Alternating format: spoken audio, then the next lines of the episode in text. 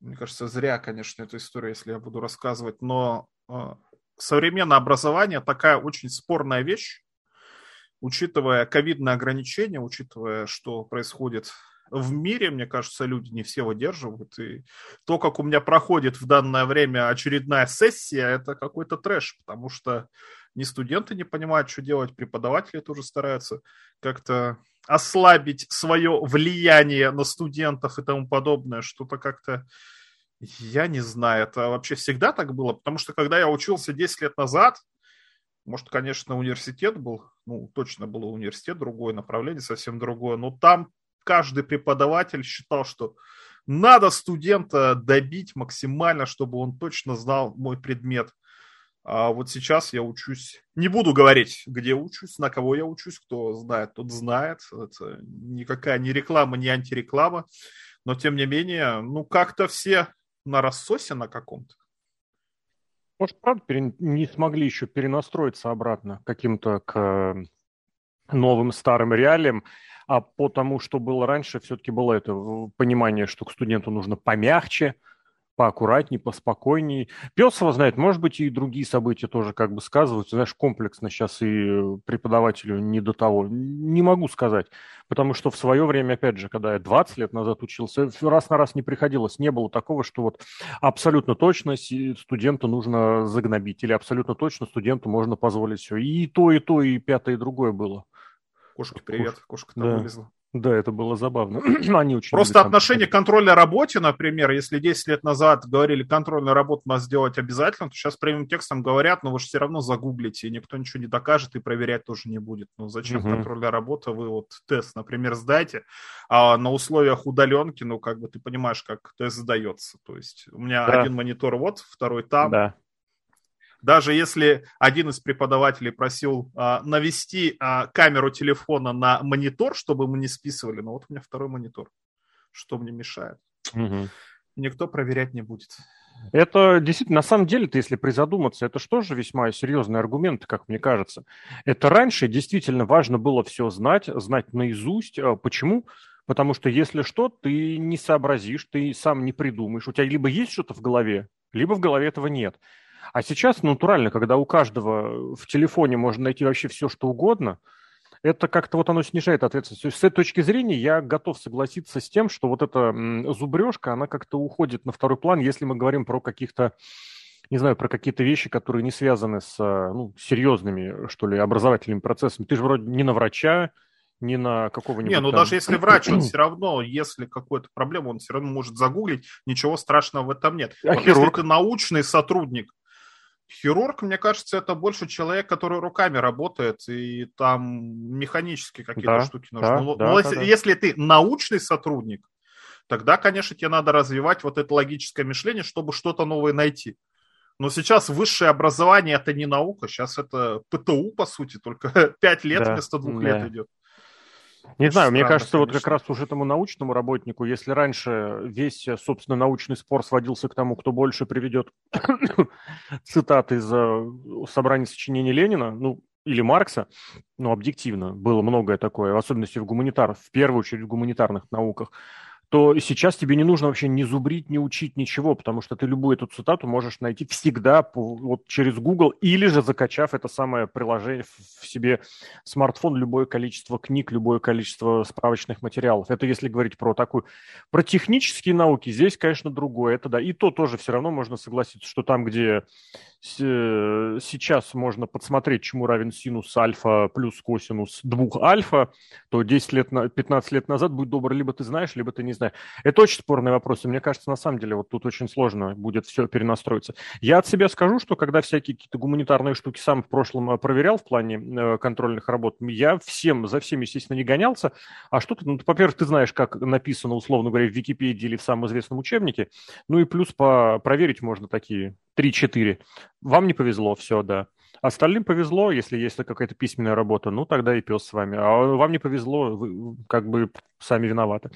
Не знаю, сейчас, правда, вот такое ощущение, что перенастроиться еще многие действительно не могут. И вот этот аргумент, который звучал так, что э, забудьте все, чему вас учили в школе, говорят на первом курсе, и забудьте все, о чем вас учили в институте, э, звучит э, на любой работе. Вот сейчас это прям очень остро эта проблема, эта вся ситуация стоит, потому что нужно какие-то реально практические знания давать на стадии уже образования высшего, а вот как-то вот эта старая школа сесть, начитать кучу лекций и потом спросить, как это, в режиме письменного ответа, оно что-то как-то никуда не девается. Не знаю, нет здесь ответа. Мне кажется, никто сейчас толком не скажет. Как были энтузиасты или те люди, которым нравится учиться, так и сейчас есть люди, которым нравится учиться, они учатся, не нравится, не учатся. Мне кажется, причем даже процент особо не поменялся. Не знаю, нравится учиться, не нравится учиться, это, конечно, разная вещь, но мне кажется, человек, который, которому, например, не нравится учиться, но то, что он знает для своей профессии, он абсолютно гораздо лучше, чем человек, который пытается Нет. научиться везде, понахватается везде. Не-не-не, я именно вот этому моменту говорю, нра- нравится в смысле, что ему в кайф, ему нравится профессия, он все равно прочитает нужный справочный материал, он все равно запомнит, он все равно пойдет в условную библиотеку, найдет что-то. Вот таких людей и были раньше, и сейчас они есть, и мне кажется, их ровно столько же. Просто вопрос в том, что если раньше человеку, чтобы списать, нужно было натурально как-то вот выпендриться, как-то заморочиться, что-то постараться, сейчас ради списывания, вот как ты говоришь, второй монитор или там что-то такое. Креатива не хватает. Снова сваливаюсь я на свою такую любимую кри- кри- критиканскую штуку, что этого не хватает. Ладно, давай у нас, кстати, к разговору о креативе можно подвязать, если вдруг кто не понял, это подкаст виспланет точка нет, рассуждаем о ключевых, актуальных, значимых событиях, вот что происходит, связанным с рестлингом, давайте так ограничимся, чтобы не было прочего, ну и куда-то в другие соседние места залезать тоже получается. Серхио Сергей Вдовин, Алексей Красильников, Злобный Росомаха. Блин, что-то я хотел сказать и не сказал. А, насчет креатива, что вот All Elite Wrestling, я видел такие забавные штуки, причем достаточно уже давно, можно переименовывать в All Debut Wrestling, то есть вместо эй и дабл ю, эй ди дабл ю. Почему? Ну, потому что натурально единственным аргументом в плане букинга, единственным аргументом в плане «посмотрите на шоу», наше шоу, по-прежнему единственным на девяносто процентов остаются громкие дебюты. И вот прошедшая неделя принесла еще один такой дебют.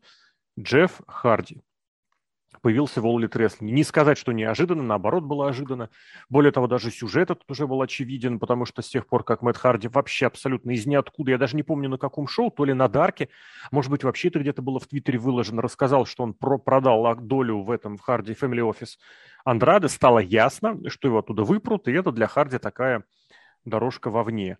Как это произошло в конечном счете, это пусть будет отдельный разговор, потому что я там сюжета не видел вообще и никак. Просто еще Андрадо с этими невменяемыми речами, над которыми даже уже рестлеры открыто ржали. Ты слышал, как Дарби Аллен корпсил, когда тот пришел к нему э, разговаривать? Это, это, да.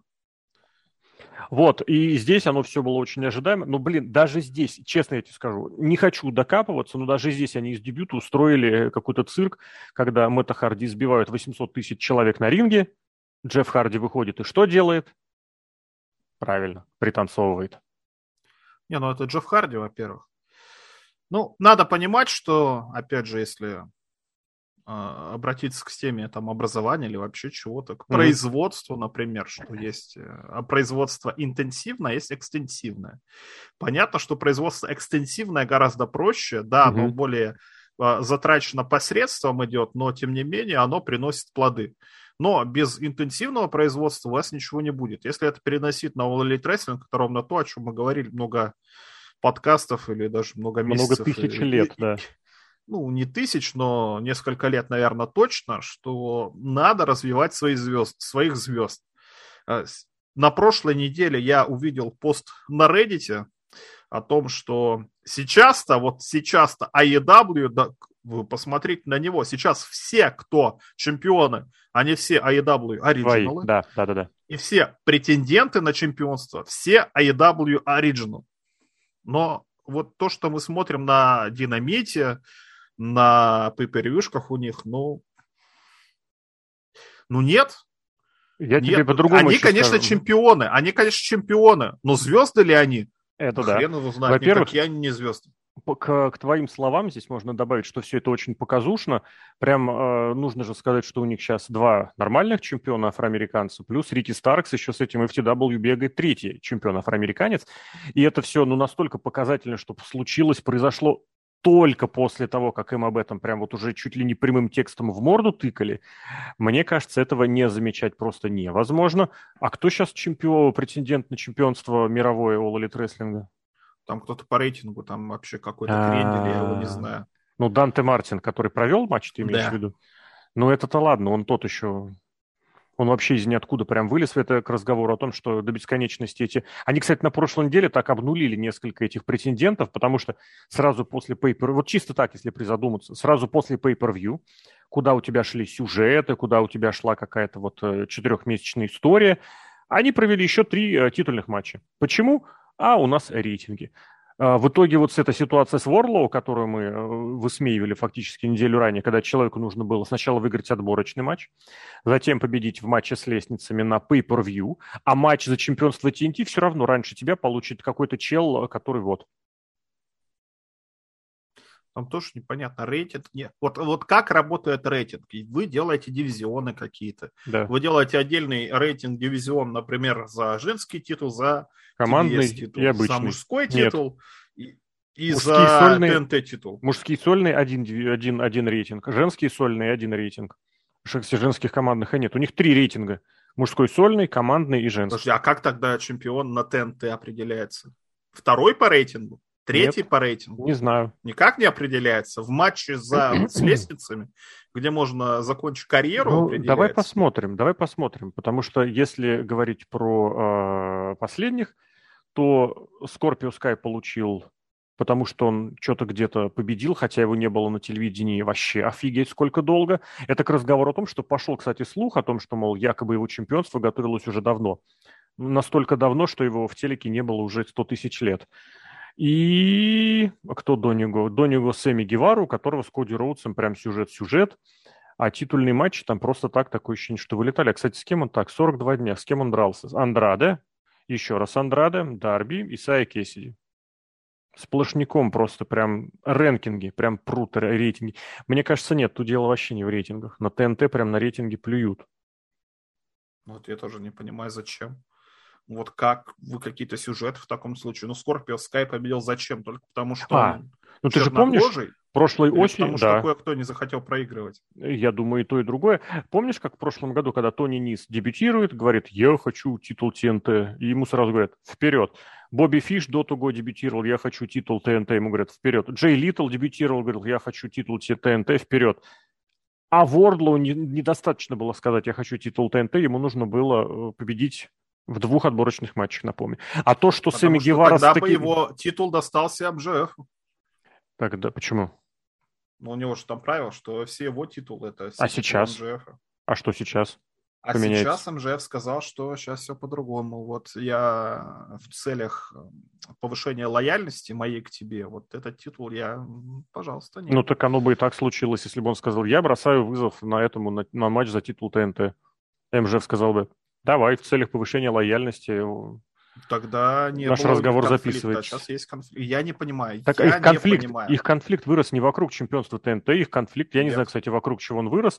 Я видел, что Ворлоу вот со временем как-то, ну, это логично, начинает как-то меньше, с меньшим энтузиазмом реагировать на поступки эм джэ эф, никак, это, ничем это не было обосновано. Ему, ему нравилось это несколько лет, ну, сколько там было, а потом вдруг перестало нравиться. Ну, окей, да, хорошо. А, история была с этим. С, по, я не верю, что Вордлоу сломался на Панке, потому что его матч с Панком это был худший матч года однозначно по, по прописыванию. И вот эта история, что ему стало Панка жалко или кого-то еще жалко, когда ему приказывают делать бомбы, это что-то маразм. Ладно, пес бы с ним, мы вообще не об этом говорим, мы вспоминаем Джеффа Харди, который, кстати, тоже могут предъявить свои претензии на что-то, но вот он, смотри, пошел в командный дивизион.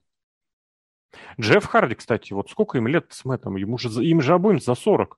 Причем у обоих офигительная история с травмами, с различными, скажем так, виноградами. Это если говорить про Мэтта. Джефф что-нибудь... У Джеффа Харди история со Стингом, с которым у него сейчас... А ты видел как, видел, как Стинг на него смотрит? Видел? У Стинга такие флешбеки на лице были. Блин, я, я прям вообще. Ну, очень как, рекомендую так? посмотреть. А что, что, что, что? Я понимаю, что Дарби Аллен – это кумир молодежи. Стинг, ну, в какой-то степени тоже мажет лицо такой как-то сказать-то, одиночка, против системы прет, все, что любят тинейджеры, все, что любят молодежь. Джефф Харди, в принципе, тоже в эту всю парадигму как-то входит, то, что он сам по себе какой-то такой... Ну, слушай, двадцать, ну и десять лет назад, или сколько, пятнадцать, пятнадцать уже, да, восьмой год-то это уже пятнадцать лет назад почти было. Но, тем не менее, все равно как-то Джефф Харди, у него такой образ того, что он кумир молодежи, и его любят да, молодежь, да, и он да, как да, бы да, туда да. ложится. Ага. Мэтт Харди не ложится никуда, у него был хороший гиммик с Броукином, который он нигде, кроме Тена, реализовать-то по большому счету не смог. Но то, что у них команда с братом Джеффом Харди, да, как-то он туда-сюда входит. Но опять же, у нас очередная группировка из ниоткуда на несколько человек. Я не знаю, почему вообще все так любят группировки. В Нью-Джапане а, группировки. Нет, легко. В Айдабе группировки. Угу. Зачем? Ты знаешь, здесь два аргумента. Первый старинный аргумент – это вот из, из тех самых территориальных дней, мы с тобой про него как-то вспоминали, рассказывали совсем недавно. Это в новой территории, когда приезжает рестлер, ему так проще втянуться во все сюжеты. Если меня вводит в сюжеты какой-то менеджер, то я вроде как сразу против всех, с кем этот менеджер есть. Если у меня менеджер хил, значит, вроде который, естественно, фьюдит с местным чемпионом фейсом или просто рестлером фейсом, значит, я сразу вроде с этим фейсом тоже противостою. И наоборот. Но как бы это реалии восьмидесятых, семидесятых, а то и раньше. Плюс, ну, давай будем объективны, у них э, очень много людей на контракте. У All Elite Wrestling очень много людей на контракте. А группировочная история – это просто ты вот их вывел всех толпой. Они могут ни в чем не участвовать, ничего не делать, но они вроде как все при делах.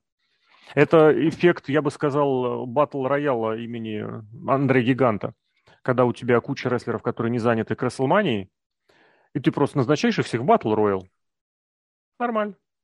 Не, ну слушай, а какая система оплаты в таком случае у AEW? Там тоже за появление платят, как в дабл ю дабл ю и? Мне кажется, нет. Но у них какой-то свой оклад есть, есть какие-то премии за то, что он там продал десять mm-hmm. футболок или... провел матч на пей-пер-вью, где, где? десять раз заблейдился. В All Elite Wrestling? Или где? Да. Ничего там нет. Ну, ты посмотри, они сами свои магазины на этих, на, на про-рестлинг-тисах держат, то есть в этом плане продавай что как хочешь.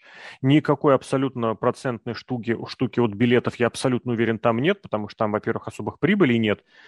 Блин, как, как напирают каждый раз, когда pay-per-view All Elite Wrestling, как сразу вылетает это самое...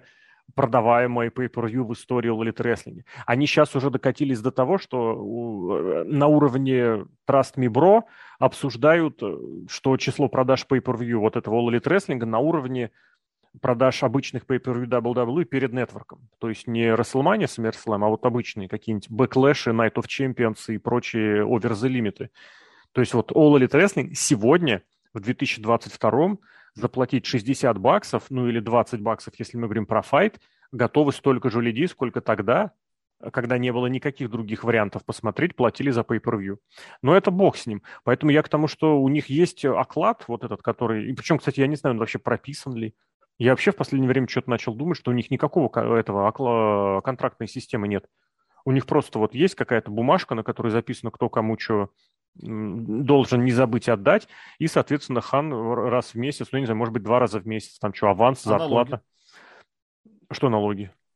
Платят. А это от, от налогов это как раз и спасает, что, во-первых, с налогами ты сам, а во-вторых, а по документам это ничего никак не проходит. Откуда деньги? Нашел.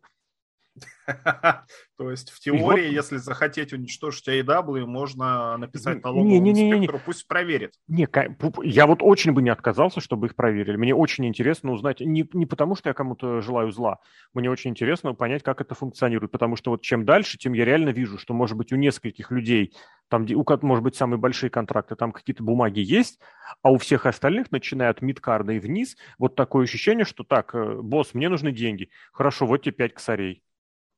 Маловато. Вот типа пятнадцать. Главное, отвали. Ну, просто я не, не понимаю систему, я не вижу эту систему. Ну, и это глав... как инди-рестлинг примерно получается. Вполне, да. А инди-рестлеры платят налоги со своих инди-доходов? Я не знаю. Я не Возможно. знаю, как у них налоговая система, что они как эти, патент покупают. Не знаю. И, ИП? И, ИП Джефф Или Харди. ИП, Блин, может... это очень смешно было бы. Нет, ну есть же Ой. система у нас, например, патентов, вмененный доход, вся вот эта вот фигня. Не Я... знаю. Нам надо эксперта экономического позвать в подкаст. По рестлингу, по All Elite? Хазина ты имеешь? привлекательно лучше не звать. Я сегодня видел твои комменты по Америке. К, к чуваку, который у нас в шесть вечера был. Чувак такой странный, конечно. Но он бухой был, я уверен, просто он абсолютно был поддатый. Ну и плюс понебратское отношение этого Алексея, господи, Тимофеева. Тимофеева. Называй нормально, Стива Бушеми. Стива Бушеми, да, how do you do? Просто у него что не спикер, то друган какой-то собутыльник. Но это не важно. Джеффу Харди возвращаемся. Джефф Харди вернулся. Ну, это, блин, я не знаю. Вот мне лично кажется, у Джеффа Харди, ну, с рестлингом получается хорошо, да, но то, что так. он делает, все ему во вред постоянно. Над Джеффом Харди нужен какой-то контроль. Я не знаю, какую-то жену ему новую найти, которая будет за ним следить, и на каждый его выкидон будет его пилить постоянно, чтобы он как-то нормально себя вел. Либо друзей каких-то подобных, либо начальника такого найти, который понимает, что Джефф Харди это золото, но будет его плавить. Золото же плавки. Блин, Джефф да, Харди да. тогда не золото, Джефф Харди тогда алмаз какой-нибудь, которого сложно огранять. Угу. Но тем не менее. Но зная AEW, а ты вот не находишь, мы на этого, что на, вот ты как на, раз сейчас ровным счетом описал слово менеджер, что ему менеджер нужен. Вот как в спорте. Менеджер это не рестлинговое состояние, а именно, да, такой какой-то правовой. Вот как менеджер, был да. Пол Эллеринг для э, дорожных воинов, как говорили, что он реально занимался их букингом, он там в отеле их вселял, он там с баблом им помогал, чуть не финансовые дела их вел. То есть менеджер вот в плане менеджер, в плане вот как по сюжету Бро, Пол Хейман для Брока Леснера. Вот не соглашусь это... в том плане, там не менеджер нужен, там скорее нужен друг. Ну, Пока друг это, друг. это, знаешь, сегодня бабло есть, мы друзья, завтра бабла нет. Тогда и менеджер это все то же нет, самое, только в десять раз больше. Ты что, нет. бабок нет, все, до свидания. Мен... Ну, правильно, но контракт у него есть, он получает определенный процент, все. Какой агент? Вот реально в спорте есть агент у каждого задрипанного, никому не нужного, не футболиста или что-то там. Или у актеришки, у самого задрипанного. Почему? Потому ну, что есть... Если... историй, что агенты кидают своих. Как... Ну как? В смысле, а он... работодателей. Да, да. Каких известных? Ну, таких случаев меньше, чем если посмотреть в целом. А дружбаны, которые сегодня друг, а завтра нет, они, мне кажется, вот каждый Тогда второй. брат. Брат. Сестра, жена, ребенок, отец. Нет, не я знаю, все-таки вот дядя. натурально прям за агента, за такого, который бы человека прям вот в «Симпсонах» хорошая серия про это была, который бы мотивировал, ну, если говорить мягко. Поэтому... Ну, слушай, Джеффу Харди сорок пять лет, ну, кто его замотивирует? Я... Мне кажется, если бы его можно было замотивировать... Ну, Джефф Харди – это действительно человек, который может принести деньги. Я не поверю, что в дабл ю дабл ю и не нашлось такого человека, кому, который бы не смог Джеффа Харди ну, на каком-то таком среднем уровне вот в эту струю направить. Потому что Джефф Харди сложно с ним работать. Мне кажется, натурально сложно. Ну, слушайте, человек, если употребляет вещества, да с любым человеком, который употребляет вещества, сложно работать. С этим врачи даже должны работать. Я не знаю, ну, чужая душа потемки, как говорится, сложно сказать. Mm-hmm. Ну, хотелось бы, хотелось бы, потому что Джефф Харди, безусловно, талант, безусловно, феномен. Давай Гораздо к хорошему. Больше, как бы это цинично не звучало, чем Мэтт Харди, но все mm-hmm. равно. Ожидания-то какие-нибудь, вот это все, что, как вообще? Ну, все, матч будет четыре на четыре, вот, братья Харди, Стинг, Дарби Аллен против... Ну, я не знаю, Джексонов и Янгбаксов и Контера Драгона. И вот это опять мусорный матч, который мы увидели. Ну, не мусорный не в смысле, что он плохой, а в смысле, что градж-матч такой вот. Простой, как три копейки, как, например, у нас был тоже Харди против этих самых, против, ну, кстати, Стинга и Дарби Аллен на Революшене. А, и, вот этот три на три. И, и, возможно, и, возможно, какой-то трехсторонний матч, как в ТНА мы видели, братья Харди против Кристиана и кого-то, и... А ты не думаешь, что вот как раз сейчас, да, что сейчас прям сидит э, Тони Хан и прям вот считает дни, которые остались до конца контракта Эджа в дабл ю дабл ю и? Ну что, Харди он обоих собрал, Кристиан он собрал, дело осталось за последним. Ну, слушай, Эдж никогда из дабл ю дабл ю и не уходил.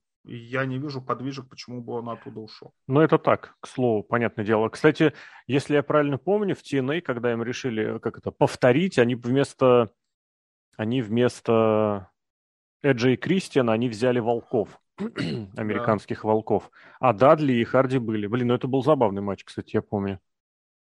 Очень даже. Поэтому вполне. Ну, ладно, в общем, мне кажется, вот к разговору о том, какие сейчас еще у Джеффа Харди остались амбиции. Вот о чем поговорить тоже, может быть, пару слов мне лично хотелось бы. Просто потому что если он переходит... Ну, что, вот я просто реально не поверю, что рестлер в прошлом чемпион мира может куда-то переходить, и ему скажут, ты будешь в командном дивизионе. И он такой, о, это то, что я хотел. Джефф Харди, не знаю, мне кажется, амбиций я у него в глазах не вижу, ну, давно. Вот. Дена, у него не было уже никаких амбиций. Ну, возможно, какой, опять который же, из восьмой год, когда он был этот самый, ну, второй, я имею в виду, когда с Халком Хоганом был. Возможно, какие-то амбиции и огонь в глазах у него был, когда он был мировым чемпионом вот в восьмом году. Может быть, что-то тогда можно придумать, и то после этого нет. Чисто парень по течению рисует свои картинки, поет свои песни, употребляет свои вещества, и ничего страшного. Главное, не трогайте меня, я такой, какой есть. Ну, тоже это к разговору все-таки в конечном счете, разговор про амбиции, он придет еще и к тому, как будет контролироваться букинг матча, продюсирование матчей, потому что мы никуда от этого не денемся, хороших продюсеров матчей в All Elite Wrestling просто нет. Там люди не соотносят то, что они могут, с тем, что они будут исполнять, и вот честно, ну, у Харди сколько раз оно было, когда у него начиналось собственные интересы, скажем так, по времяпрепровождению превалировали над профессионализмом. Вообще не раз. Поэтому тут как-то хочется верить, что он действительно либо вырос, либо какой-нибудь менеджер или там новая жена рядом появится. Главное, чтобы не было ситуации с ай-игры, чтобы Стинг не говорил. А в Айдабе опасность такой ситуации очень сильно высока. Да, ну, в принципе, я про это и говорил. Тот факт, что они вышли, он, Харди вышел под эту, под музычку из-за дабл ю дабл ю и, девяносто девятый год, и они потом еще на Рампейдже выходили еще и в костюмах, которые были того же времени. То есть, кстати, вот тоже, когда Харди воссоединялись в дабл ю дабл ю и в шестом, в седьмом году, они же, ну... Музыку нет, там худо-бедно возвращали, но там и Харди визуально выглядел, Джефф, и у Мэтта была вот эта своя какая-то бодяга худо-бедно, когда он потом еще, естественно, возвращался. Когда они воссоединялись потом, у них были вот эти брокины, причем к брокину они приходили через сюжет. Потом они вот этот, я даже не знаю, как сказать, то есть каждый раз был какой-то накрут, пусть небольшой, но новый, а здесь прям сразу они сказали, все, ребят, девяносто девятый год, аттитуда, Расселмания две тысячи. Не напрягло? Что прям даже, даже вид не подали. Ну, это ай дабл ю. А что? Мы вспоминаем все хорошее, что у нас было. Ностальгичный, all nostalgia wrestling. Ну, слушай, это все равно было сколько? Ну, пока неделя, ну, две недели. Главное, чтобы это тоже не было, как у си эм Панка, который в самом повторении достиг таких высот, которых никто, наверное, никогда не достиг. Но да. Эдж, ну, Эдж тоже что-то хотя бы под Рестлманию придумал. Эдж. Про Эдж, кстати, тоже можно, конечно, пару слов. Что он придумал? Сказать. Песню новую, какой-то этот визуальный ряд новый, но это хоть что-то, в отличие от какой-то си эм Punk, который не придумал ничего. Может, да. Придумает, кто знает, потому что у него уже кончаются все старые эти все приколы. Может, у си эм Punk-то? Да. Ну... У него есть, конечно, еще приколы, но они же рано или поздно кончатся. Сейчас он тебе устроит лето Панка две тысячи двадцать два. Я заберу титул. Главное, и... чтобы с этими не фьюдил, с обоими или кто там. Как они назывались-то? Группировка. Эмма-бой? В Ring of Honor. А! Эти кто они? Все. Джимми Джейкобс, Тайлер Блэк и... Да-да-да, вот эти все ребята. Некробучеры, господи. Age of the Fall. Да. Эмма-бой. Да. Ну, блин, забавно ты их назвал, да. Ладно, что-то так большой к следующей теме. Большой Е. Теме. Большой, да, к большой Е теме. Очень грустное, на самом деле, сообщение, печальное и тоже настораживающее. Потому что за сколько, получается, за... Три недели... Нет, раз, два, три... Да, за три недели... Раз, два... Блин, правда три? За три недели до Расселмании Бигги Лэнгстон, Бигги, который вот еще два месяца с небольшим назад был чемпионом дабл ю дабл ю и, получил травму, которая, в принципе, угрожает его карьере дальше. Это позвоночник. Понятное дело, что недавно вернулся на ринг Брайан, недавно вернулся на ринг Эдж. И здесь сейчас как-то к травмам шеи, значит, вроде как, вроде как, но все равно. Травмировался он прямо во время матча после того, как неаккуратно получил суплекс живот к животу на полу. У меня лично просто тут реально вопрос на вопросе, помимо того, что за Бигги прям реально стрёмно, и очень хочется, чтобы все это никак не сказалось ни на качестве его жизни, ни на качестве его карьеры.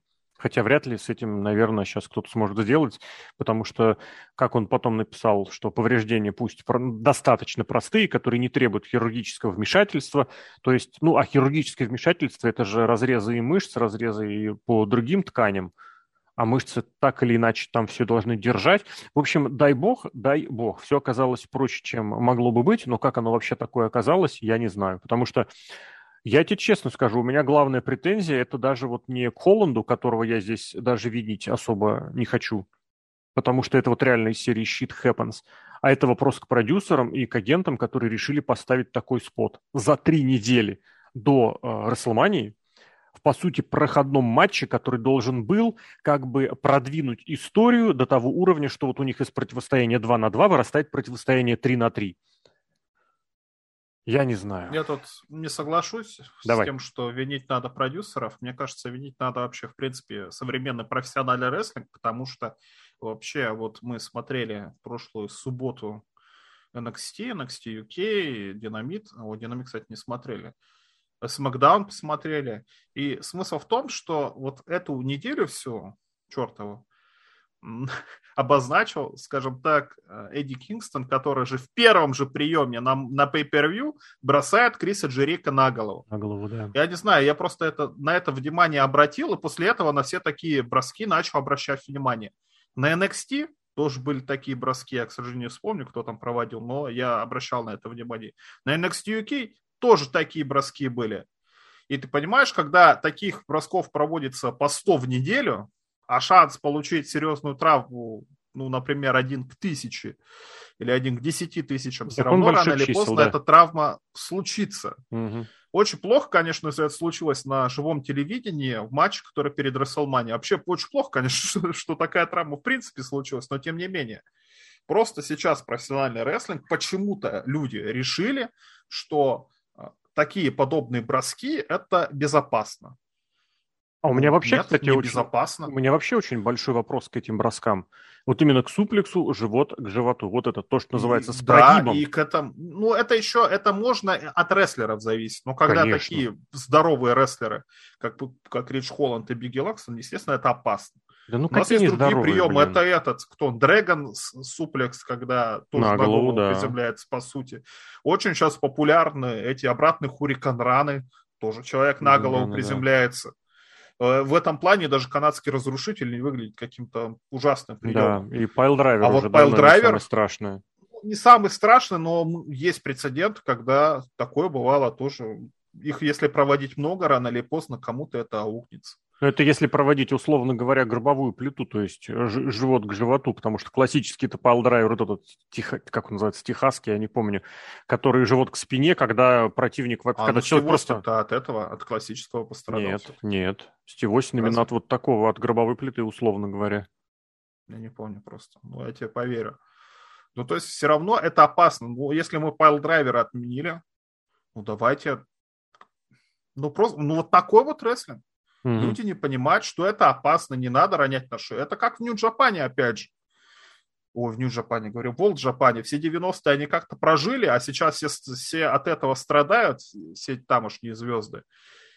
И человек, вообще олицетворение Олд-Джапана девяностых годов и Ноа двухтысячных как прожили? Годов. Мицухару Мисава от этого вообще умер.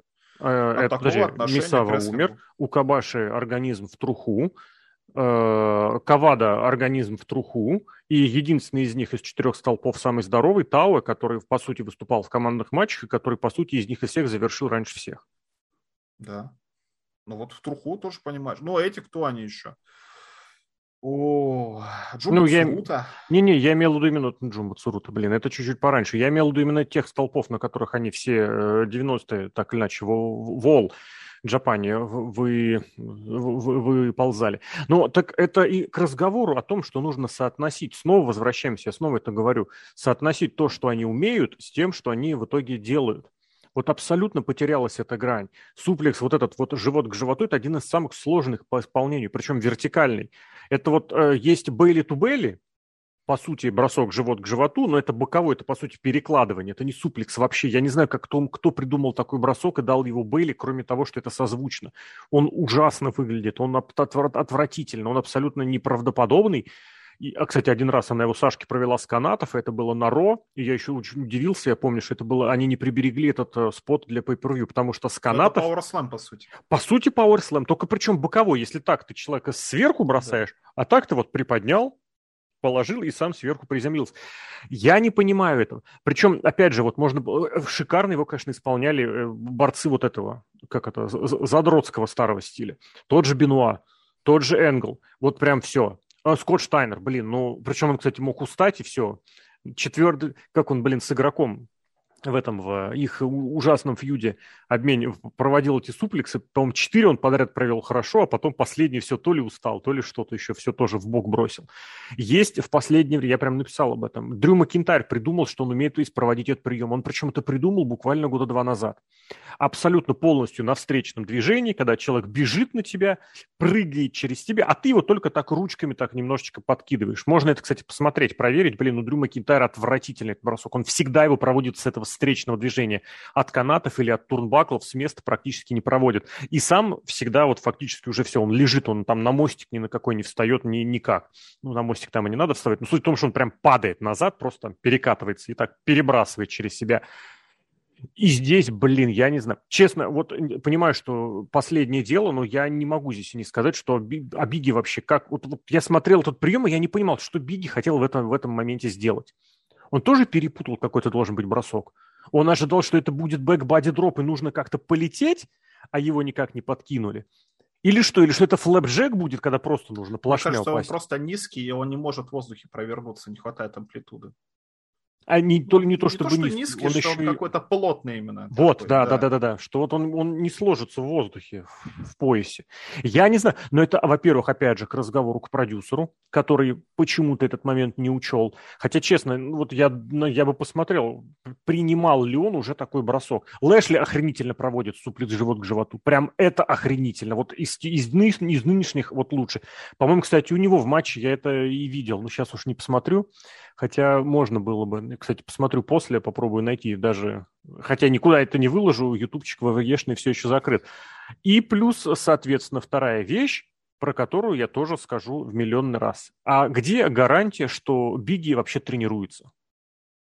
Вот рестлингу. Тренирует рестлинг? Ну, злой вопрос, я согласен. Злой вопрос, но слушай, а раньше это тренировали, и раньше я понимаю, что у них было пять шоу в неделю, на домашних шоу ты не, не обязан там выписывать какие-то сальтухи, ты просто тренируешься, у тебя организм к этому привыкает. Угу. Сейчас, ну там есть домашние шоу, конечно, но их гораздо меньше. Может быть, действительно сказывает отсутствие этих домашних шоу, что организм как-то не привыкает к подобным нагрузкам. Ну, ты понимаешь, я здесь даже в том смысле, что вот человеку предстоит принять новый для него прием. Ну, не то чтобы новый, а тот прием, который часто он вроде не принимает. Но можно было предположить, что как-то нужно хотя бы теоретически, что ли, попредполагать, как там нужно делать, как вообще, что при этом приеме происходит. А здесь, ну вот серьезно, такой, вообще ну, не вот такой, я не хочу опять сейчас же... Сейчас мы увидели на Ютубе, давай попробуем, давай. А люди на этом карьеру построили. Он промоушен целый называется, джи си дабл ю. У меня вот этот момент, этот вопрос, что э, сам как себя ведет... Э, как я просто сейчас уже смотрю эти, блин, суплексы. Было ли это на Дайване? Не было этого на Дайване. Ну ладно. Э, как вообще... Что он делал в момент этого броска? Он сначала полетел как-то вперед, руки у него как-то в боки. Причем вот тоже это же было на, на Revolution, это было когда... Или, или не на Revolution. Ну, короче, ДДТ, который прям... Это Роллинс, по-моему, все-таки, значит, не Revolution. Принимал ДДТ, и он прям воткнулся, мы с тобой еще смотрели, а потом показали с другой камеры, и вот он вот так вот прям летит. То есть он втыкается вот этим местом локтем. Вот так вот прям. Визуально такое ощущение, что вот он прям вот головой вошел, причем голова там в плечи вошла. Смотришь на повторе, максимально безопасно. Здесь он летит, руки в стороны, в последний момент начинает их что-то подставлять. Еще и Холланд тоже, блин, я серьезно прям подсмотрел этот момент, когда вот на всех фотках, которые сейчас есть, видно, что он его руками толкает. Он в самую последнюю долю секунды решил его еще и подтолкнуть. Там вообще все сложилось. Если бы он вот эти вот это движение руками не сделал, и Бигги Лэнгстон, скорее всего, приземлился бы, ну, конечно, знаешь, как скорпионом, да, так, на грудь, у него ноги так зацепило бы назад, но он бы приземлился на голову и на грудь и на лицо. Ох, не знаю. Блин, я, конечно, вот говорю, для меня по большей части это вопрос к продюсерам, к тренерам, которые такие вещи делают. Опять же, повторюсь, за три недели до WrestleMania. Это как за месяц, до, за две недели до чемпионата мира по футболу, не знаю, что, блин, получить перелом пальца на ноге. Или что там, у, Б, у Бекхэма была какая-то ситуация, когда он в каком-то матче за месяц, по-моему, во втором году, за месяц до чемпионата Европы сломал плюсневую кость на ноге. Была беда. Ладно, это все к разговору о том, что нужно больше времени вот этим таким тренировочным и подготовительным моментам уделять, потому что сами рестлеры, сами рестлеры, нынешнее поколение, самое способное за все времена, ну и, наверное, одно из самых талантливых. А вот как ими, их способностями, талантами пользуются, как их реализуют, ну, это уже вопрос, как говорится, это, это уже второй вопрос. Ну, кстати, еще тут же такой момент, это... Нашу любимую параллель можно с КВНом, например, перевести. Ну-ка. Ну вот шутки, о, прошу прощения, шутки же они ну, окончаются так или иначе. Так ты подсмотри эти шутки у более молодых, талантливых ребят. И потом показывай на высоком уровне. Ты То же самое Петросяна с приемами можно да? делать. Ну, почему Петросян? Договорился, видишь, какие-то школьники смешно пошутили. Давайте, господа школьники, я вам десять тысяч рублей, а вы а, шутку. Давай. Купить шутку вообще без вопросов. Я думал, ты имел в виду прям, прям как следует. Потому что рестлинг, конечно, там приемы, наверное, тоже почти все придуманы, но так или иначе какие-то приемы смотришь, и они и безопасны, при этом зрелищные. Например, опять вспомню эн экс ти ю кей, свой любимый, там сын ну-ка. Уильяма Регла. Я вообще не знал, что это сын Уильяма Регла, на самом деле. Это мы узнали вообще недавно. Просто он не похож Чарльз вообще. Демпси, который... Чарли. Он не похож, да. он, он похож на эту, на Никиту Лайонс из эн экс ти. Ну, кучеряшками. Ну, и лицом тоже немножко. Но, тем не менее, у него такие болевые приемы, ты просто смотришь, ты, тебе физически плохо от того, как они выглядят. Скорее всего, скорее всего, эти приемы отец его проводил двадцать лет назад где-нибудь на Тандере, и это ничего нового это нет. Но ты из-за того, что смотришь современный рестлинг, ты таких приемов не видел. Ты смотришь, елы-палы, как он выкручивает эти ноги, руки, захваты, что это вообще, и блестяще смотрится при этом. Или, например, блин, из головы что-то вылетело. А, Сезара, например, проводил свое УФО э, в Ring of Honor десять тысяч раз. Показал на WrestleMania, все в шоке вообще. Два раза на WrestleMania, кстати, эти приемы показывал, тем не менее. А мне кажется, блестяще не, не, выглядит. А мне кажется, не особо ну, реагировали. Ну, первая WrestleMania вообще была без зрителей. Вторая WrestleMania, ну, там второй день, там дождь тоже такая, конечно, это, это мы, все равно это, это блестящий этот момент. Ну, может быть, но все равно какие-то приемы, если повспоминать, или из Индии, ну, посмотрите, какие приемы безопасны. Ну, понимаешь, зрелищно и безопасно. В этом-то как раз и вопрос, чтобы сделать и зрелищно, и безопасно. Мне кажется, я вот честно тебе скажу, мне кажется, вращение, которое Сезара поставили вместо УФО, это вот как раз та самая ситуация, что принцип сохраняется, что чувака крутят, крутят, крутят, это забавно.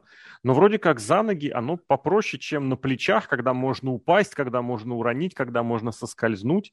А там рестлер должно быть меньше тебя в любом случае. У Хали, помнишь, он крутил? Если ты УФО крутишь. Нет, УФО, я имею в виду, когда крутишь. Mm-hmm. А рестлеров маленьких в эй и дабл ю. В эй и дабл ю как раз-таки любят, а вот в дабл ю дабл ю и таких гораздо меньше. Ну и плюс, когда ты свинг, этот Сезара свинг крутишь, зрители могут поорать. Один, два, три. Это тоже хороший момент. Да, увеличение да. зрителей. А когда УФО, ты там, там так быстро крутится, что не посчитаешь. Блин, нашел я этот момент, но, увы, видео заблокировано. Это было на... на Ро двадцатого сентября, где был трехсторонний матч у Лэшли, Бигги и Рейнса. Блин, прикольно. Тройничок был такой, да. И там подряд был. Сначала Лэшли провел охренительный, а потом Бигги провел отвратительный. Ну и ладно, чё, к последней теме тогда все. У нас, правда, все поругались, позлились. Всем, как обычно, здоровья. Бигги как следует выздороветь этим продюсерам. А про Бутча ты ничего не хочешь сказать? Давай. Мне здесь нечего сказать. Я хочу, чтобы этого человека было как можно меньше вообще на тех шоу, которые я смотрю. Мне кажется, это очень смешно. А почему? Ну, Пиддан очень смешной внешне. Я не знаю, да. как это вообще описать. Но с момента, когда его хоронили на ринге эн экс ти два ноль, там вот эта вот картинка возле гроба. И потом выходит этот Буч в подтяжках. Боже мой, это очень смешно. Но с другой стороны, я не знаю, вот если есть фанаты фильмов Гая Ричи, я только два фильма смотрел, этот джентльмены и кто там с этим самым, со Стэтхэмом. Большой куш. Ну, вообще да, отлично блин. Ложится. Мне кажется, британские гопники, они именно такие есть, такие нелепые, тощие и одеваются как дебилы. Ну, мне кажется, это хорошо, это прикольно. Гимик хороший, опять же. Лучше, ну, хороший, чем человек, блин. который просто, который брюзервет, который ломает пальцы. Ну, это что-то такое прикольное, интересно смотреть. Просто подключили к этому, блин. Яркое. К, к этому, к Шимусу. Исключительно для этого. Да. Да. Для, для сюжета, для матча три на три. Я не знаю, меня не впечатляет ни этот, ни Холланд. Пит Дан, блин, ну это капец. Просто это, это капец. Но я здесь могу просто таки порадоваться в очередной раз, что вот эта схема все-таки начала работать. Поработал на уровне эн экс ти. Тебя позвали на темные матчи, ты там утвердился, ты повыступал на записях мейн-ивента, ты, понрав... ты все нормально провел и там, все, ты готов к основному ростеру, давай вперед, добрый вечер. А не так, что ты до бесконечности сидишь в, в эн экс ти и там какую-то хероту и себя выстраиваешь. Мне кажется, это работает. А так, я не знаю, блин, вот... Это вот мифы, которые просто взялись из ниоткуда, их очень много в последнее время. Очень многие выросли именно из вот какой-то там британской рыночной системы или мнения одного калифорнийского товарища. Но Пит Дан, который опорой надежи рестлинга вообще, но ну, это, это цирк, это человек, который выглядит как клоун, у которого все на этом... Накл... Ну ладно, я не буду говорить, просто я уверен, у него есть огромное количество фанатов, которые все это покупают и здорово радуются и будут надеяться, что он победит на Рестлмании в мейн-ивенте всех. Еще вот. Один, кстати, такой момент. У тебя хотел спросить. Дольф Зиглер, чемпион эн экс ти. Ну, я, я тебе говорю. Матч, угу. матч очень хороший. Так. Результат именно по матчу вообще отличный. То есть, как это все было обусловлено, угу. как это было исполнено. Вообще, наоборот, интересно. Очень сильно подогревает интерес. Это не то, что слили кого-то там, Брона Брейкера, на какого-то Дольфа Зиглера. Абсолютно нет. Ну... То, что делается сейчас с эн экс ти два ноль, особенно с привлечением рестлеров из Raw, я понимаю, это может делаться вообще по наставлению ю эс эй Network, которые говорят, вот у нас одно шоу, вот у нас другое шоу, одно собирает полтора миллиона зрителей, грубо говоря, другое пятьсот тысяч, а что, давайте как-то аудиторию-то разделим, может быть, получится что-то, тянем одних другим, чтобы да. и там тоже поднялись. Поэтому там подтянули и Эйджей Стайлза, подтянули Дольфа Зиглера, сейчас говорят, Миза подтянули. А я вот, кстати, думаю... Сюжет когда им... реально очень интересно смотреть. Когда им контракт переподписывать? Очень бодро, реально интересно. Кому? На эн экс ти и ю эс эй Network. Может, там просто под это дело еще они как бы... Ну, три года, наверное. Вот как раз они заканчиваются. Вот два с половиной года назад. Кстати, может, кончается, да. Может, что-то такое есть. Вот, и, блин, я тебе честно скажу, я не вижу в этом абсолютно ничего зазорного, как минимум, потому что, блин, ну, чемпион, ребят, у вас чемпионами были, если вот эти апологеты черно-золотого, у вас чемпионы были Бобби Руд, Шински Накамура и, и Самоа Джо. Дрю ну, Макентайр. Про что мы говорим? Ой, Дрю Макентайр. Ну, Макентайр, на самом деле, он настолько молодой, что ты удивишься. И когда он был чемпионом в эн экс ти, он прям совсем был еще не стариканом. Он просто в очень молодом возрасте начал. Поэтому и то, я тоже подсмотрел, посчитал самого Джо, когда в прошлый, прошлым летом стал чемпионом и потом отказался проигрывать. Хотя сейчас он заверяет, уж как бы он поработал с Броном Брейкером. Да, Джо, верю. Просто вот так вот верю. И он был уже старше, чем Зиглер сейчас. Да, это не так принципиально, но то, что сейчас Зиглеру крутанули, блин, это, мне кажется, хорошо. Нормальная Зиглера история. Крутанули. Ну, действительно, это такой... Вот действительно, а, рестлеров, Зиг... которые на Ро при, прижились уже, натерли глаз, а в эн экс ти два ноль, так это же вообще отлично. Мне кажется, большое уважение надо выразить. И потом, тем, кстати, есть, есть, эн экс ти два ноль. Есть абсолютная уверенность, Шон Майклс, есть абсолютная уверенность в том, что Зиглер в конечном счете проиграет, а не как самого Джонни, как Сэмми Гевары, проиграет тому, кому надо, кого надо сделать звездой. Ну, я так понимаю, это будет на Stand and Delivery, и, скорее всего, проиграет обратно он Брону Брейкеру. Ну, в том, что это будет зрелище, которое выставит Брейкера суперзвездой, я вообще не сомневаюсь в этом ни разу. Потому что это Зиглер, потому что это мистер Селлинг две тысячи двадцать два.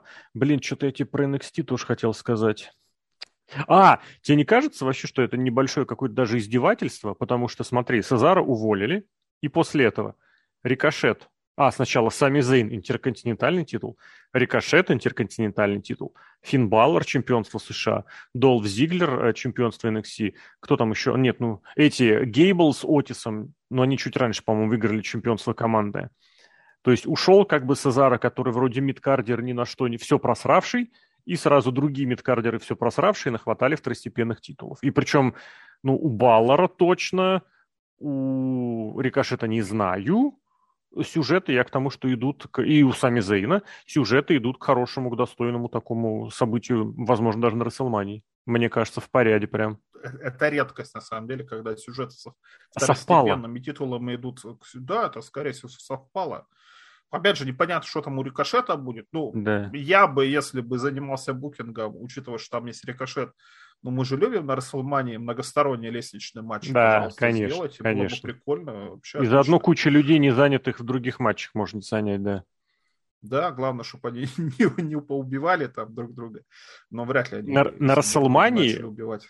В, естественно, а, с оговорками, пусть поубивают. Вот реально, выступил на Расселмании, все, потом до Саммерслэма лечись, гуляй, отдыхай. Почему? Потому что свою большую зарплату ты получил. Ну, естественно, в кавычках убивайте, имеется в виду, что там можно поставить максимально опасные споты. И Рикошет в этом смысле как чемпион, который может... Ну, ты понимаешь, там же есть этот еще на этом, на Stand and Delivery же лестничный матч уже заявили. Да. Поэтому тут будет какой-то дубляж, что ли. Но... Да, получается, да, но можно не лестничный матч, какие еще есть многосторонние, а, подожди, еще, матчи? Еще учи... как, какие? У ти эн эй спроси. Uh, учитывая, что Stand and Deliver и uh, первый день WrestleMania пройдут в один день, да. Там прям, это, знаешь, из серии можно будет, если поставить этот матч в мейн-эвент Stand and Deliver, а они, наверное, на другой арене будут. Я к тому, что даже лестницу можно было Нет, бы не убирать. Нет, на той же, по-моему, арене. Там разве? Прикол, что это сам... На ну, стадионе? Это, видимо, будет проводить. Нет, вряд ли на стадионе, конечно. Ну, ну просто это, первый, день, из... первый день WrestleMania будет на стадионе. Вот я что имею. Да. А так бы, если бы WrestleMania и Stand and Deliver были в одном месте, можно бы прям лестницу они привезли, поставили, все, оставляем как есть. У нас все равно мы начинаем потом с лестничного матча. Ой, ладно, весело-весело, блин, но это из, из немногого веселого. Всегда приятно, когда рестлеры, на которых вроде бы поставили крест, что-то свое получают, пусть в виде пуша, пусть в виде чемпионских титулов. Вот, поэтому за это, это абсолютно в плане порадоваться, потому что и Баллар, посмотри, как он оказался в сюжете с, и с Тиори с одной стороны, и с Пристом с другой стороны. Вот, и у Рикошета как минимум титул. И, и неизвестно что. Ну вот, блин, Рикошет это как Кит Ли, только в миниатюре. Уменьшенный, вот абсолютно такой же, просто из которого инди не вышибается никак. И что Кит Ли говорит, как какой-то, я не знаю, блин, человеку, у которого нормальная речь заменяется на тезаурус, как в «Друзьях» была серия, когда Джо нашел себе словарь синонимов, или там приложение, у него была программа в компьютере «Тезаурус». Блин, что-то я такое тоже помню, но неважно. То и Рикошет его как мямленье, блин, это, это ладно. Наденьте она... маску и дайте ему Конана. Маску дайте ему Конана и, и, зат, и заткните его, да, навсегда да? И насовсем.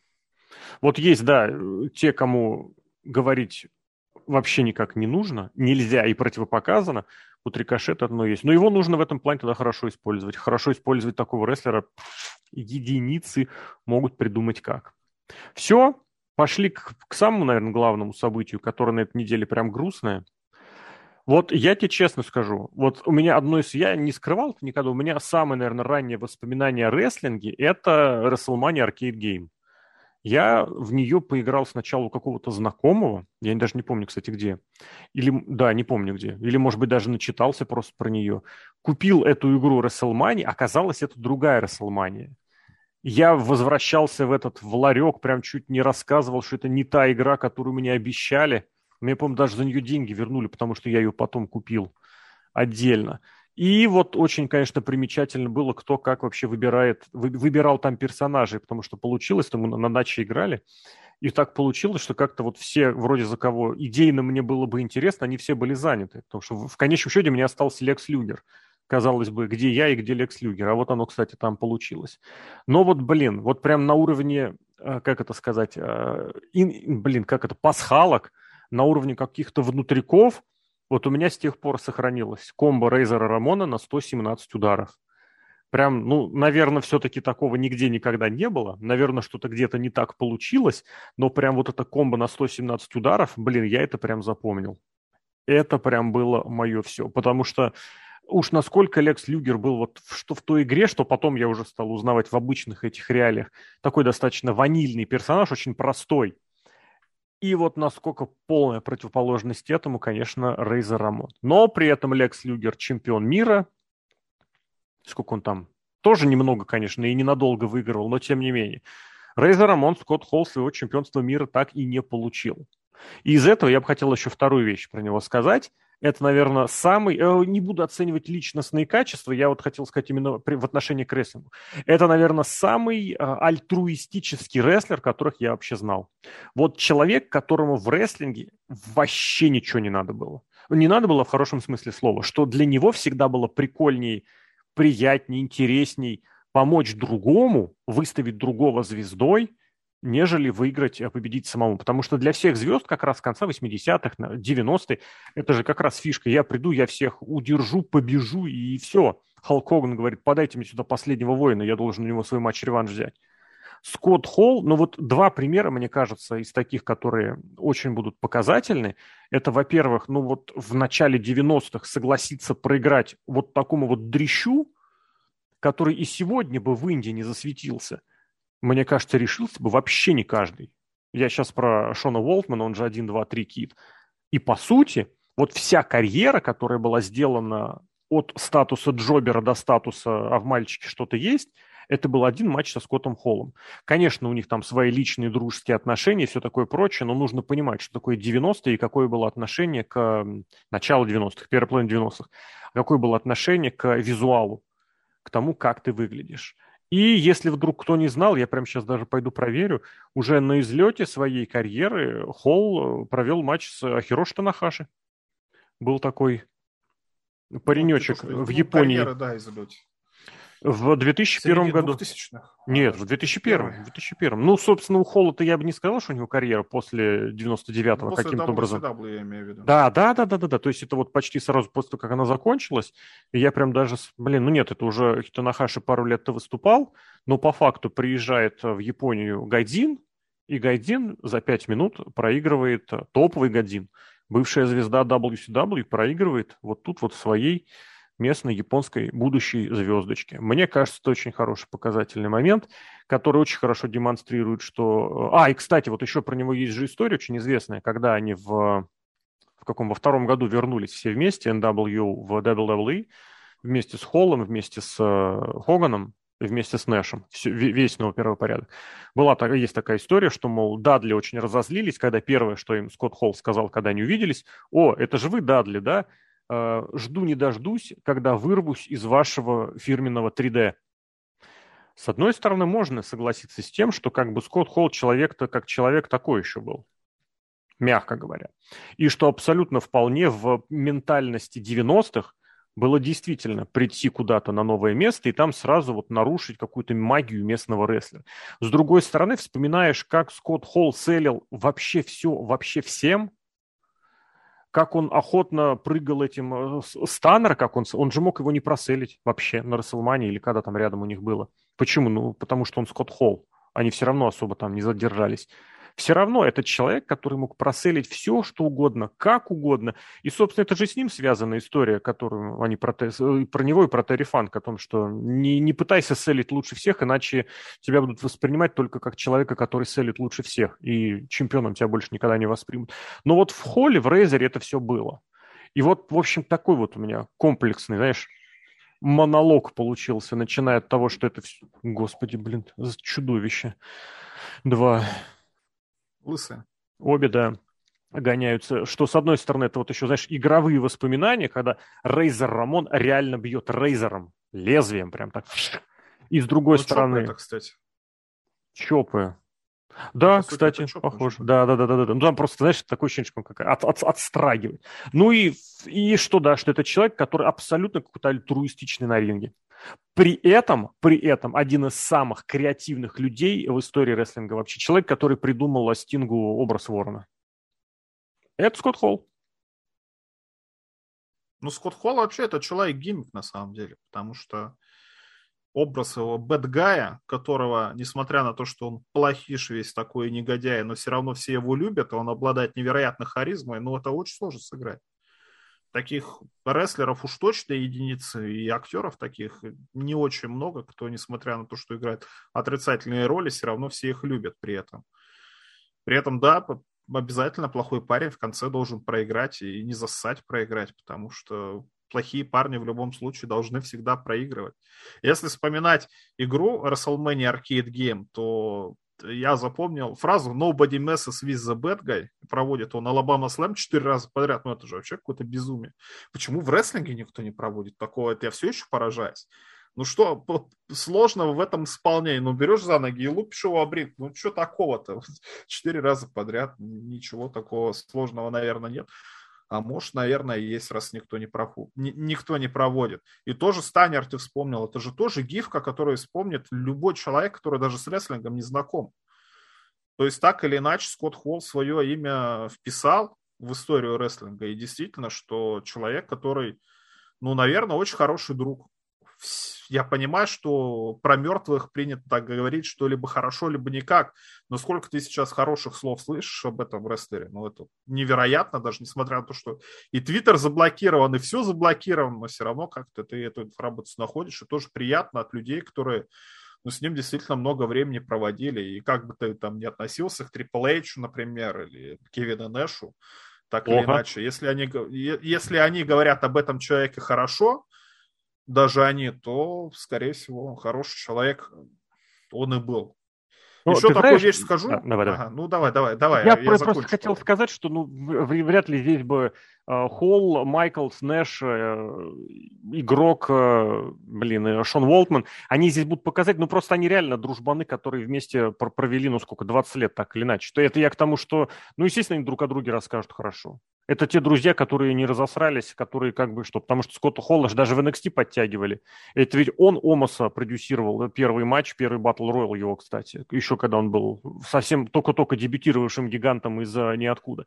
Поэтому не знаю. Но я вот к разговору о том, кто как отзывался, просто на фоне, помнишь, это самая известная история, наверное, когда он приперся, и, и видео тогда еще на заре, можно сказать, популярного Ютуба очень хорошо разошелся, когда Холл вообще не в, меня, не в, не в невменяемом состоянии состоянии, прибыл, пытается что-то сказать, его прям чуть ли не обратно а, выпихивают обратно, лишь бы не позорился. Это две тысячи одиннадцатый, или, по-моему, год, или, может быть, двенадцатый, по-моему, одиннадцатый. И фраза как раз промоутера, ну, правда, от другой компании, который его приглашал в, двухтысячном, в две тысячи двадцатом году, и который сказал, что мы его заказали, Скотта Холла, на уикенд вместе с двумя другими конторами, ну, потому что, чтобы было проще оплатить перелет, и, опять же, он в пятницу, субботу, воскресенье. Одно шоу, другое, третье шоу, и промоутер рассказывал, что вот между этими шоу Скотта Холла развозили его студенты, его студенты школы рестлинга. И вот он рассказал, что за весь бензин в этих переездах платил только Скотт Холл. Все, куда они заходили поесть, вот все, вот те, кто его возил, и он сам, за все платил Скотт Холл, потому что он сказал, вот так должны себя вести ветераны. И это вот тоже к разговору о том, что насколько большой путь человек еще на излете жизни над собой проработал. Это, конечно, в адрес ДДП можно указать пальцем и сказать благодарственные слова. Но у человека даже вот в этом смысле, если, кстати, я правильно помню, у него и рецидивы случались, он тоже срывался в алкоголь за последние годы. Но вот это отношение не наплевательское, не вот это звездное, которое вот у него болталось-болталось, а в конце вот да, успел, зацепился. Понятно, что куда лучше и куда ценнее люди, которые... Нет, все люди ценны, конечно, но куда ценнее опыт и вклад от тех, кто это делает всегда и постоянно, а не тот, кто вспоминает в самом-самом конце. Но и здесь вот у Холла, да, у бэдгая классического, таки случился этот фейстерн. Ну да, да, кстати, да. Но это, опять же, мы говорили, я только не помню, где в подкасте или на «Спутнике», о том, что когда плохой парень становится хорошим, это вообще квинтэссенция рестлинга. Это когда ты понимаешь, что добро побеждает да. зло. Это вообще всегда да. самый лучший момент вообще. Не обязательно в рестлинге, там в любом Блин, художественном произведении. Я даже не помню, где это у нас было, но это очень круто. Это вот, да. По-моему, это... на «Спутнике» было. Не, не. Нет? Абсолютно точно нет. Это, мне кажется, мы с тобой года полтора-два назад. Не про русских говорили. Мы говорили, про этих, про злодеев. Это не, не, просто, это просто Колов, который вошел в клетку к всадникам вместе с Дасти. Это, это супер момент, да. А тут еще и вот такой человеческий. Очень скажу такую сложную вещь, но мне кажется, ее сложно сказать. Мы сейчас в такое время живем очень циничное. вот именно последние три недели, потому что ну, все понимают, что сейчас человеческая жизнь стоит меньше, чем, чем раньше, скажем так. Меньше, чем курс как... рубля к доллару, да, по-новому курсу. Ну, так или иначе. И когда в наше время человек может себе позволить уйти не просто так, не, не из-за какой-то ошибки чьей-то чужой, а что, ну, ну, ушел он из жизни тогда, когда к нему приехали все родственники, и все с ним простились. Вот, конечно, никому не пожелаю умирать, но все равно всем рано или поздно придется, или кому-то чужую смерть придется пережить. Вот пусть будет вот так, как у Скотта Холла. Чтобы вы это все приняли, чтобы вы успели попрощаться, что-то сказать, а не как это бывает там сейчас, сами знаете где. Поэтому хорошо, хороший человек ушел. Хорошо. Спасибо Скотту Холлу за это. И Господу Богу тоже. Ready or not, here I come, you can't hide. Gonna find you and take it slowly. Ready or not, oh, here I come. Oh, you can't hide. Gonna find you and make you Yo. Want me. Now that I escape, sleep, walk away. Yeah. Those who correlate know the world ain't kick. Jail bars ain't.